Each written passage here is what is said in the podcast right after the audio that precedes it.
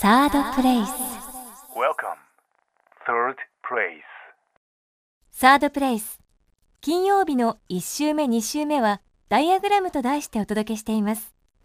今週と来週は株式会社博報堂 DY メディアパートナーズプロジェクトダイニングアウト総合プロデューサー大類智樹さんに伺ってまいります。ダイニングアウトは数日だけオープンするプレミアムな野外レストラン食を通じて地方に残された美しい自然や伝統文化歴史その土地ならではの食材などを再編集し新たな価値を生み出し地域経済の活性化を目指すプロジェクトです。注目の料理人とクリエイターが開催される地域の魅力を最大限に引き出す料理と演出で来場者をもてなす。すでに各方面で大きな反響を呼んでいます。今回はダイニングアウトが始まったいきさつやこれまでのことそしてその可能性と魅力について2週にわたって伺ってまいります聞き手は番組オーガナイザーの山崎宇宙ですダイニングアウトというプロジェクトについて伺いたいんですけど、まずえーどんなプロジェクトなんでしょうか？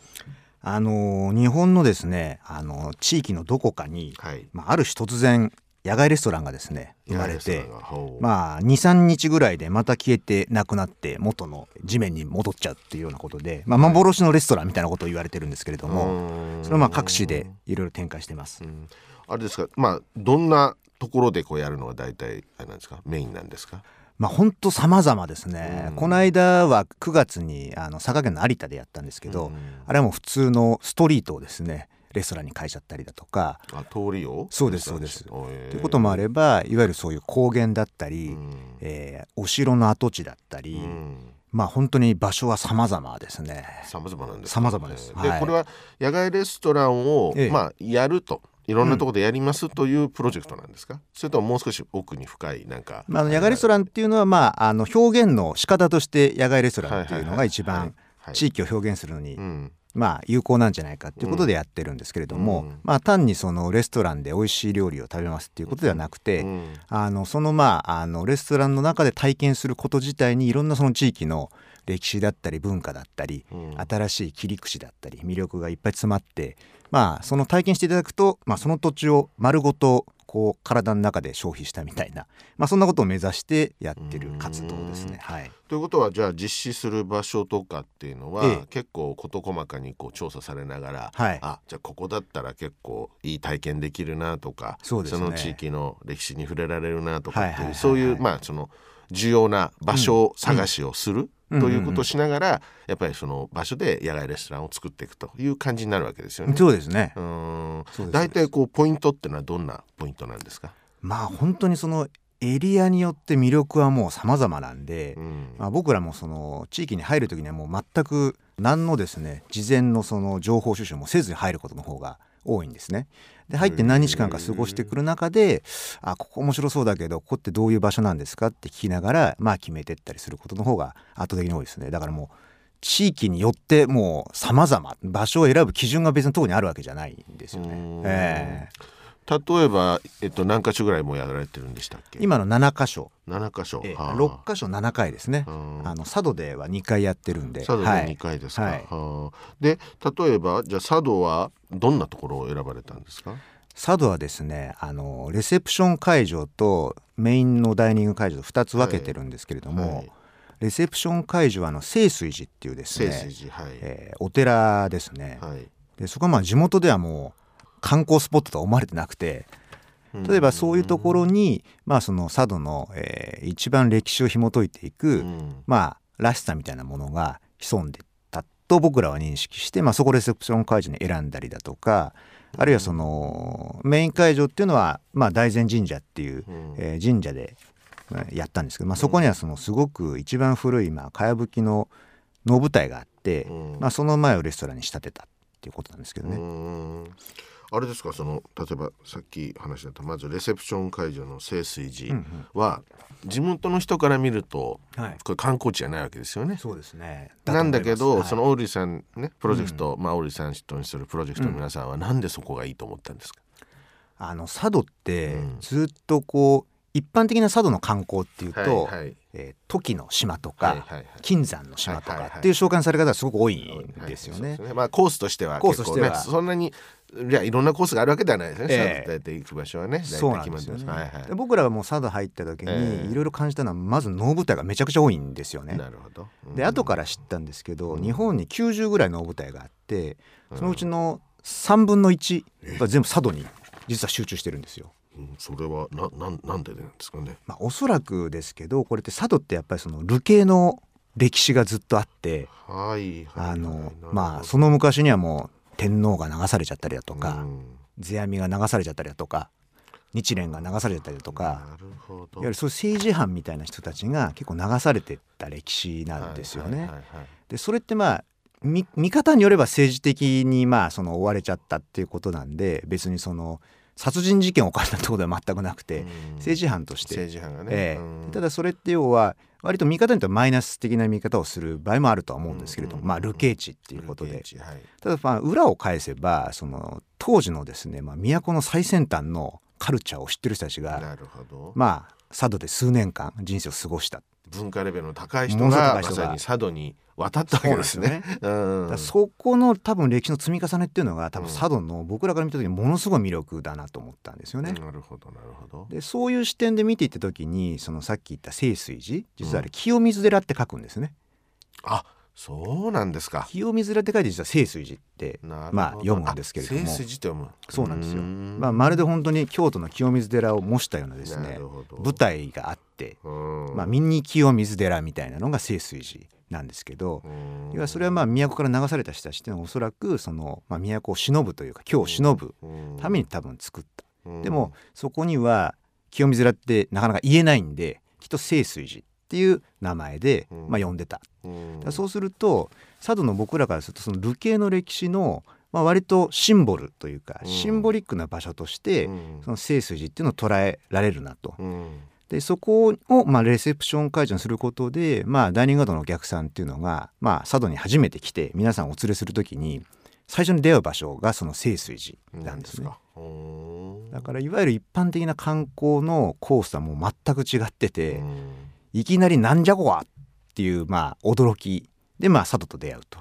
でなんでここがレセプション会場かっていうことをまあダイニングガードで毎回シェフとホスト役っていうのがいるんですけど、うんまあ、ホスト役の方がですね説明したりすると「おお!」っていうふうになる。でそうするとやっぱり佐渡とのやっぱり出会い方が今までと全く違うデザインをすることによってまあファーストインプレッションが全く違うのとそこから佐渡っていうエリアがどれだけ歴史的に文化的に深いのかっていうことを、まあ、興味を持ってもらう、まあえーきっかけになるみたいなことででレセプション会場も清水寺ってことでやったんですよね。はい、これあれですよね、まあ、地域の人から見れば、うん。まあちょっとその観光地とには向いてないってことは、あまりその観光客が行かない場所行かないと思いますね。ですよね。あある意味ななんかあれなんですか？その催しがあるとかいうことでもなくて意外とこうまあどどんどん古くなってるだけのようなお寺？そうですね。割割とちょっと、まあ、あの入り口をずっと登っていくんですけれども、まあ、やっぱりそこちょっとあのなんていうんですか階段のところがですね木の階段でうん。ちょっと崩れちゃってたりだとか、まあ、そういうことはあるんですけれども、うん。逆に地元の人たちはそういうのをあまりこう見せたくないなと思うのかもしれないですね逆に。ただ僕らからするとか。そういうのも含めたその雰囲気というか佇まいがやっぱ素敵だな。うん。で地元の方たちと、まあ、最初の頃はですねいろんなところロケハン一緒に行くんですけどものすごい整備された綺麗なペンキ塗りたてみたいなお寺とかそういう観光地こうどうですかって言われるんですけど、まあ僕らから見るとそういうことよりももっともっとその、えー深い佐渡の歴史だとかそういう伝統文化を踏まえた視点で見た時にやっぱりその清筋の、まあ、多少朽ちってる感じも含めて、うん。とても素晴らしいなっていうふうにまず思いましたね。なるほどね。え伺ってだんだん分かってきましたけど、まあ、要はその野外レストランを作って、はい。でまあ、何日間かこう、うん。お客さんゲストを呼んで、はい。まあ、観光とうん。それからその食事みたいなのがセットになって、うん。まあ、そこで、えーそのまあダイニングアウトはい。して、で食事を食べるという話なんですけれども、うんうんうん。奥背景にはそういうやっぱりその地域のうん。歴史であったり文化であったりみたいなもののうん。接点が非常に濃いところを、まあ、逆にオールイさんたちが地元の人のまた気づいてないうん。場所探しをして、はい、そこにかっこよくうんそうですね。演出をしながらそこに野外レストランを作っていく、はい。これがまあダイニングアウトのこう大筋の話なんですよね。でお料理はどんな料理が出てくるんですか、あのお料理はですね、ええ。大体まああの地元の方も一緒にやってもらうんですけれども、うん。あのシェフをですねまあ本当34か月ぐらい先まで予約が入りませんみたいな、まあ、日本のトップシェフのみならず、まあ、場合によっては世界からシェフをまあお呼びして、うん。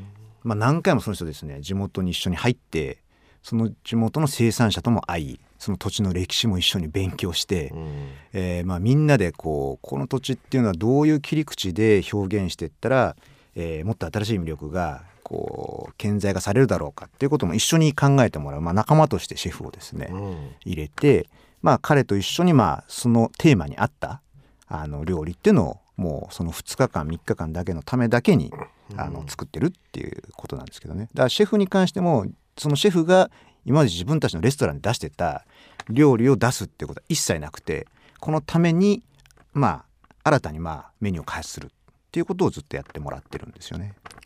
ということは、うん。あれですかもうかなり有名なシェフをじゃあ連れてきてしまっはい、て、で何度もその地元の食材を見てもらったり、うん。うんまあ、歴史聞いてそれでも新しいレシピというかそうですいろいろね。考えてはい、盛り付けなんかもやっぱりそういうじゃあその盛り付けもそうですしそうですね。器もそうですし、そのいわゆる会場のまあ演出も含めてですね、うん。まあ、一緒に考えていくっていうことですね。結構そうするとですね何何十人ぐらい一回参加するようなレストランあのまあそのシェフのその、うん。まあ、えー新たなクリエーションをまあその存分に味わってもらいたいんで、うん。だいたい40名ぐらいがそうすると限界なんですよね。40名。はい。それ以上になっちゃうとやっぱりその宴会料理的なシステムの組み方というか、じゃないとなかなか対応できないんですけれども、まあ、うん。ダイニングアウトはどっちかというともう最高の体験っていうのをここに今ここにいる人たちだけにしかもう二度とできませんっていうようなことをまあ、えーある種売りにしてるというかなるほど、それもあるんでまあ40名ぐらいが大体限界ですかね1回は。うん。えとするとあれですねこれだけのこう、うん。手順を踏んでーはい、準備をしてきてう、ん、で40名すごい贅沢なこの40名ですね、まさにそのレストランがそのまま移動してきたみたいな感じですけれどもそうなんです。だいたいそのお一人当たりおいくらぐらいでこれあなんですか？参加できるんですか？これは。大体あのまあディナーをメインにあのご提供してるんで,、はい。でしかもまあいろんな地域に行くんででまあ一泊泊まりになっちゃうんですねほとんどの場合が。はい。ら大体一泊で10万から15万以上。10万から15万。はいっていうのが毎回のパターンですかね。だ通常のいわゆる一泊二日のツアー料金と比べると、まあ、破格に高いとも思うんですけどね。これはえっと誰が売るわけですか？それは。えっと我々がまあ主催者になって、うんまあ、基本はネット上であの我々のホームページと、えーから申し込んでいただくということは、えっと、出発場所は40の方バラバラですよね。はいはいはい。じゃあどっかまで集合してくれたらそこからはそうのそですそうです。10万円なり15万円の中で全部ツアーが組まれていてですね。でディナーの時にはい。レセプション会場で軽くちょっとこう、はい。あれですかまあその地域の歴史に触れながら、うん。ちょっと散歩しながら、うん。軽くちょっと飲んだりして、はいはいはい。でそこからメイン会場はこれ着席ですよね。着席あの立食ではなくて着席ではい。やると、そうですそれが大体、まあ、10万から15万。そうですねこれ。地元の方と相談してる時に、はいなんか驚かないんですか？こんな値段で驚かれますね来るのかな？みたいな。最初佐渡でやった時にはもう絶対売れないからやめた方がいいってみんなから言われました。最初はね。言われた。ええうーんしかしこれ全国にこう、まあ、PR というか、えまあ、全国から募集する感じなんですね。特に特定の地域から募集するわけじないですね。ないわけですよね、はい。そうするとこの40名っていうのは意外と集まるもんなんですか？すぐ集まっちゃいますね。あそうだからやっぱり今お客さんってやっぱこういう新しい地域の体験というかん。新しい地域のストーリーにまあ出会いたいみたいなことはすごくあると思うんですよね。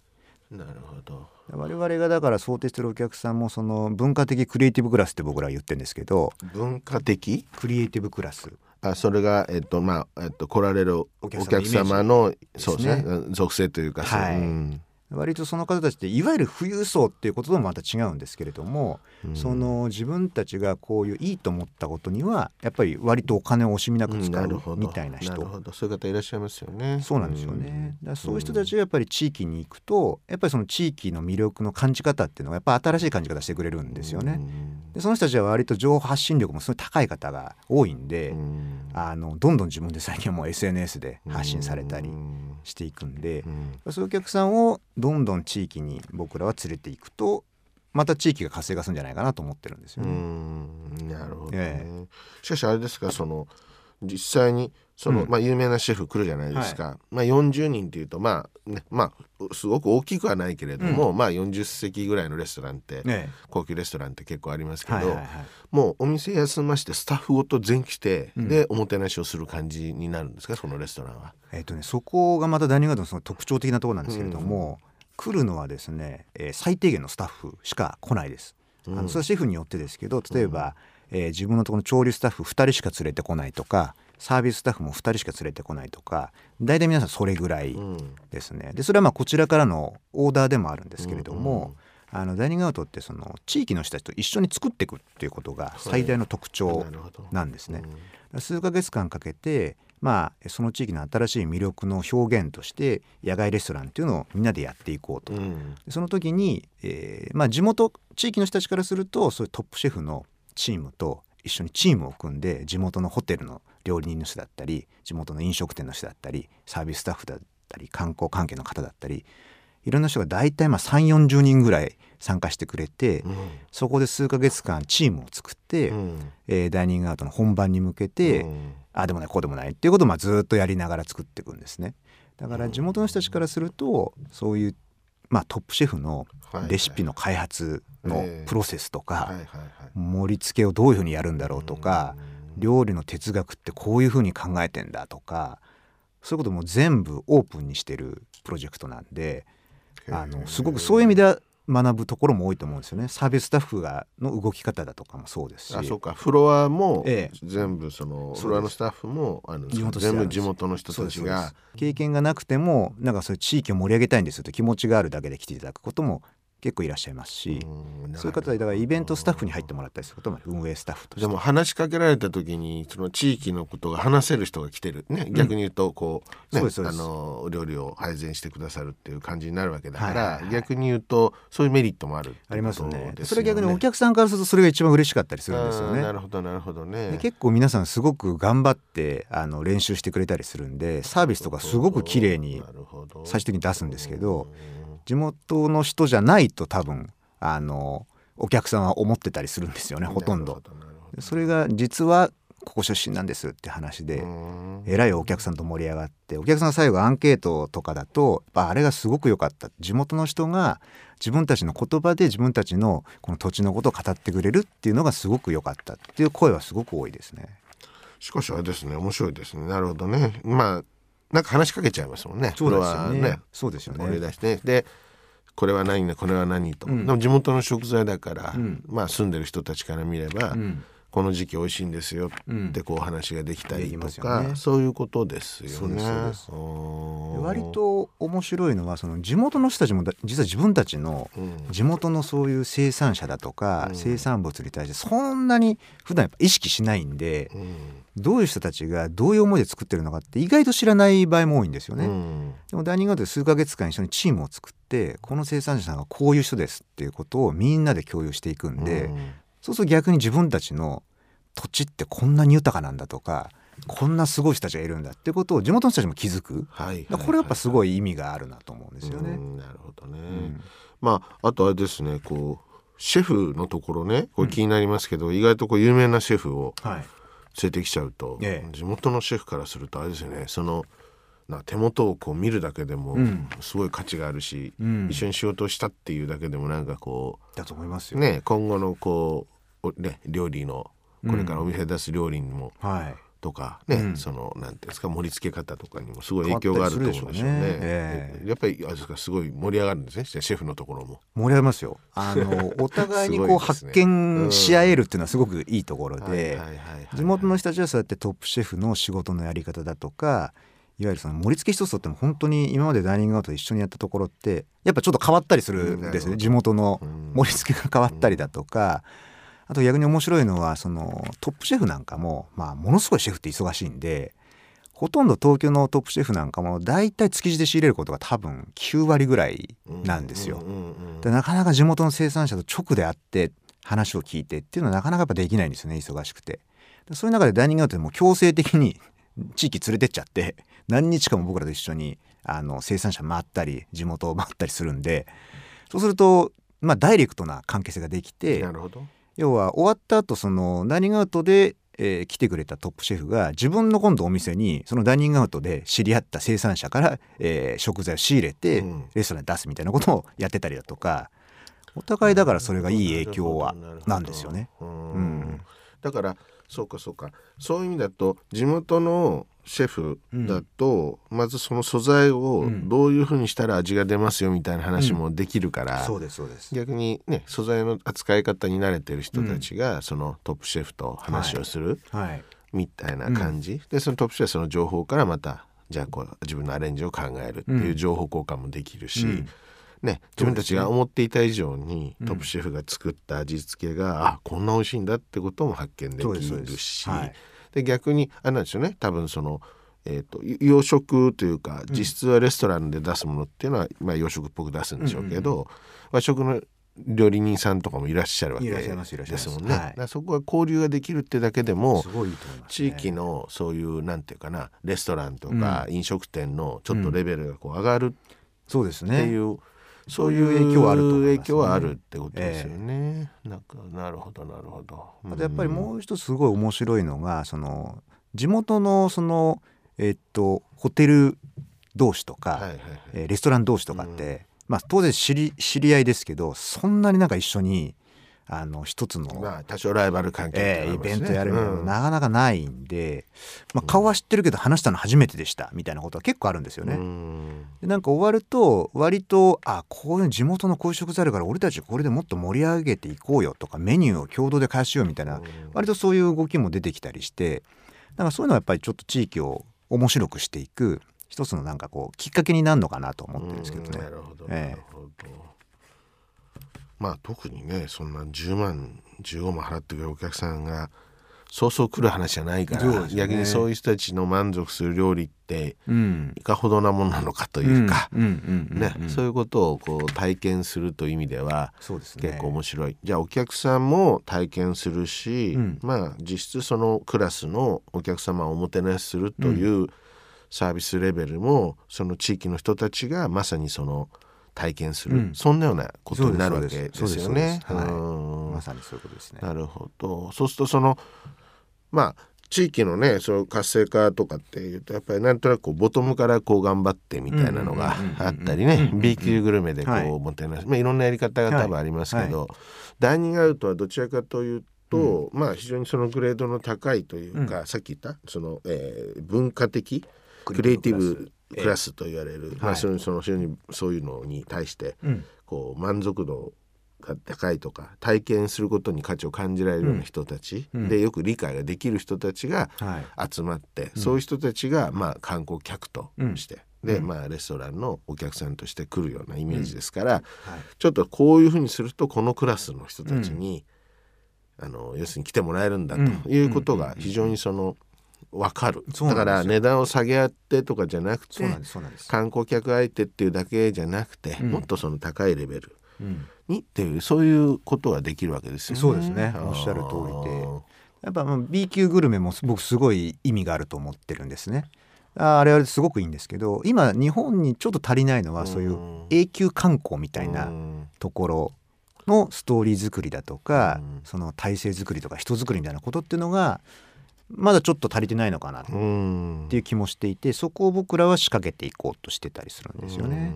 うん。なるほど。ね、うん。これ数日間のダイニングアウトがまあ終わりましたっていう、はい。はい。まあ、物語はここで終わっちゃうんですか。それとも地元の人たちがまだまだなんか盛り上げていこうみたいな感じでこの体験をはいこうなんか生かした例みたいのっていうのは、あのかなりみんなダイニングアウト一緒にやってくれた地元のスタッフっていうのは、うん。そういう意味では自分たちのその地元の価値とか、うん。あの凄さとか資産がこんなところにあるんだってことに多分気づくっていう場合がすごく多いんですよね。でそれに気づいて自分たちの土地に対してすごいプライドに火がつくというかだその後もかなり活発にいろんな展開をされる場合が多くて、まあ例えば本当にあのもう一回じゃあ自分たちだけで、えー地元の料理人も集めてそのダイニングアウトみたいなものをええ地元向けに仕掛けていくっていう人たちがいたりだとか。あるいはそのまああの今佐渡ではちょっと佐渡だけ2回やってるんでい。ろいろ進んでる部分もあるんですけど、あのダイニングアウトで作ったレシピっていうのを、うん。もう一回地元の料理人の人たちだとかに講習をしてですね一回その作り方をもう一回覚えてもらって、うん。えーまあ簡単なテストしてですね、うん。まあそれがもうできてればシェフが OK って出せばもうその地元で出していいよってことにしてるんですね。でしかもその、えーレシピを食べに来る、えーお客さんに対して僕らがプロモーションを全部お手伝いしてる。うん。で今だから佐渡の,、まあ、あの新潟港から佐渡汽船で佐渡に向かうんですけどあの船に乗るとですね船のジェットホイールっていうものはあのシートの 後ろにはそのパンフレットが入っていてそのダイニングアウトで作った料理だとかそれがここに行くと食べられるよみたいなことが、まあ、書かれたパンフレットが入っててですね。だそういうのを見たお客さんは「えダイニングアウトのあのメニュー食べられんの?」っていうとそこに行ったり。でそれによってその地元の食材がまたいぐるぐる回っていったりだとか。あるいは今後そのメニューをですね、まあ、東京の,、まああのえー高級ホテルで、えーメニューとして展開するみたいなことも来年の春ぐらいから始めますんで、うん。まあ、それによっても、えー今度は東京の、えーそういう、まあ、ある程度いろまあ、文化的クリエイティブクラスの人たちに対して今度佐渡で作ったダイニングアウトのメニューを食べる機会を提供できるっていうことでそこでもまあ地元貢献地元にもお金が落ちるし地元のまあプロモーションにもなるし、まあ、そんなような展開をこうそれも全部地元の人たちと一緒にやってるんですね。はいはいだからそういうことでどんどんどんどん、まあ、あの地元とさらにこう関係が深まるというか、過去やったダイニングの会社もほぼみんな地元の人たちと何らかの関係ができていて、えーダイニングアウトのみならず例えばそういう地域のそういう新しい、まあえー PR ムービーをどういうふうに作ったらいいかみたいな相談が来て僕らがお手伝いしてたりだとか割とそのダイニングアウト一回やるとですねいろんな関係性ができてあの今後つながっていくっていうことがほとんどですね。なるほどね、えー。そういう意味ではまあこういうお客さん来てくれるんだっていう自信が、うん。うんまあ地元の人にもついてくるし、うん。まあこういうそのおもてなしやこのいう料理の出し方をすれば、一定の今まで出している単価よりもうん。少し高くても来てくれるし、この料理をまた食べにその来てくれるみたいな話もあるわけですよね、そうですね。要はね。そしてまあ地元からすればまあ多分ホテルもそんなにうん。じゃあ新しいホテルもないしとかってうん。こうあるけども、新しいまたエネルギーがここに入るんで、うん。もっとある意味自信を持ってこう自分元食材を各お店がもっとはい。見直していってでもっと美味しいものを、まあうん。作っていくという、うん。まあその B 級ではなく A 級のグル,、グルメゾーンにみんながこううまく提案していくみたいなことが出てくると、ええ。まあ、いうことなんですよね。だから我々もそのなかなかその地域の人たちだけだとできないことがそのまあメディアを使ってどういうふうにそれを世の中に発信していくかうんっていうところはやっぱなかなかできないことが多い。だその辺はずっと今もお手伝いしていて例えばその地域でダイニングアウトの同じチームでやったメンバーがなんか新しいお店出しましたとかそういうのは僕らが実はあのメディアにいろいろ載っけて PR を、えーさせてもらったりだとか、まあ、そういう関係もずっと続いてたりします。うん。えあのまあオーさんとしては今いろいろお話聞きましたけれどもこのプロジェクトのその面白さとかうん。魅力とかと、えー意義ですね。そういったものっていうのはもうどんなところにこうあるんだとお考えですか、何でもなかった。要は何もなかったかのように一見見えてるところがちょっと見方を変えて編集してあげるとすごく宝になる。でうん。ある特定の層からするともう本当にお金をいくら払ってもうん。体験したいっていう宝になっていく。やっぱりそういうなんていうんですかね新しくゼロから作るというよりはあるものを編集することによってすごい宝になっていく。というようなやっぱりやり方っていうかそれをその地元の人たちと一緒に見つけながらやっていくっていう作業はやっぱりすごい楽しいんですよね。うん。でそれ日本中本当にそういう目線で見ていくとまだ1%も掘れてないんじゃないかなと思ってるんですね、うん。だからもう無限に 日本のその魅力っていうのは発掘し続けられるような今感覚にいるんですけどね。なるほど、ね。えしかしあれですよね。こうなんていうかな。まあいろんな地域の活性化に関わってる人たちもやっぱりそのね宝の発掘とそれを磨いて、でどう演出をするかってなるんですけど、このダイニングアウトは本当にそのターゲットがうん。非常に高いレベルの人というかね、はい。そういう人っていうのは多分いるんでしょうね。いね。いろいろね、まあ、海外なんかもねこれからのインバウンドの対策もそうですけどね泊まるところは本当に旅館みたいなところを好むね、外国人がいたりとか、まあこれからね民泊でとかい。う話ありますけど、料理っていうのは本当にその地域のうん。風土とかね,、ね。それからね山があり、はい。海があり川がありとかね、その暖かい期間が長いのか、うん。寒い期間が長いのか、うん。どんなね生物がいたりどんな植物があるのかみたいなそういう本当にその地域をプレゼンテーションするのに一番わかりやすいそうなんですよね。形じゃないですか、はい。ねそれをやっぱり地域のその料理のうん。レベルを上げていくという部分においては、うん。やっぱり新しいねシェフがうんそれにその、まあ大大都会なり世界でうん。星を持ってるようなシェフがうん。ねポンと来てっていうのは、うん。やっぱり非常に勉強になるだろうし、うん。なかなかねその人が来てくれるってのも大きいよね。その学びに行くんじゃなくて来てくれて一緒に仕事をする、はい。ここにやっぱり大きな価値があるように思いますね。あると思いますねうんそのやっぱプロセスを全員で共有するっていうことはやっぱ極めて重要だと思うんですよね。うん。いやなんかポッと出て東京のはい。なんかシェフとか、はい。東京のいわゆる僕らみたいな人間がうん。いきなり行ってなんかイベントやって、えー花火上げて終わっちゃいました。っていうのが僕からすると最悪というかもったいなさすぎると思っていて、うん。僕らもやっぱりすごく深みを増すし地元の理解が増えるし、うん。新しい編集の切り口なんかやっぱ地元の人たちと一緒にやることでやっぱ生まれることも多いんで、うん。それはシェフもしかり。でさらに地元の人たちも僕らと長時間過ごすことで、うん。全然やっぱ違う地元の魅力っていうのを自分たちが発発見するというか、うんそういうことがやっぱり意味があると思うんですよね。えいや非常にねダイニングアウトよくわかりました。来週も引き続きよろしくお願いいたします、りがとうございました。えー今日のゲストは、えープロジェクトダイニングアウト総合プロデューサーのオーリー智樹さんでした。ありがとうございまありした、がとうございました。サードプレイス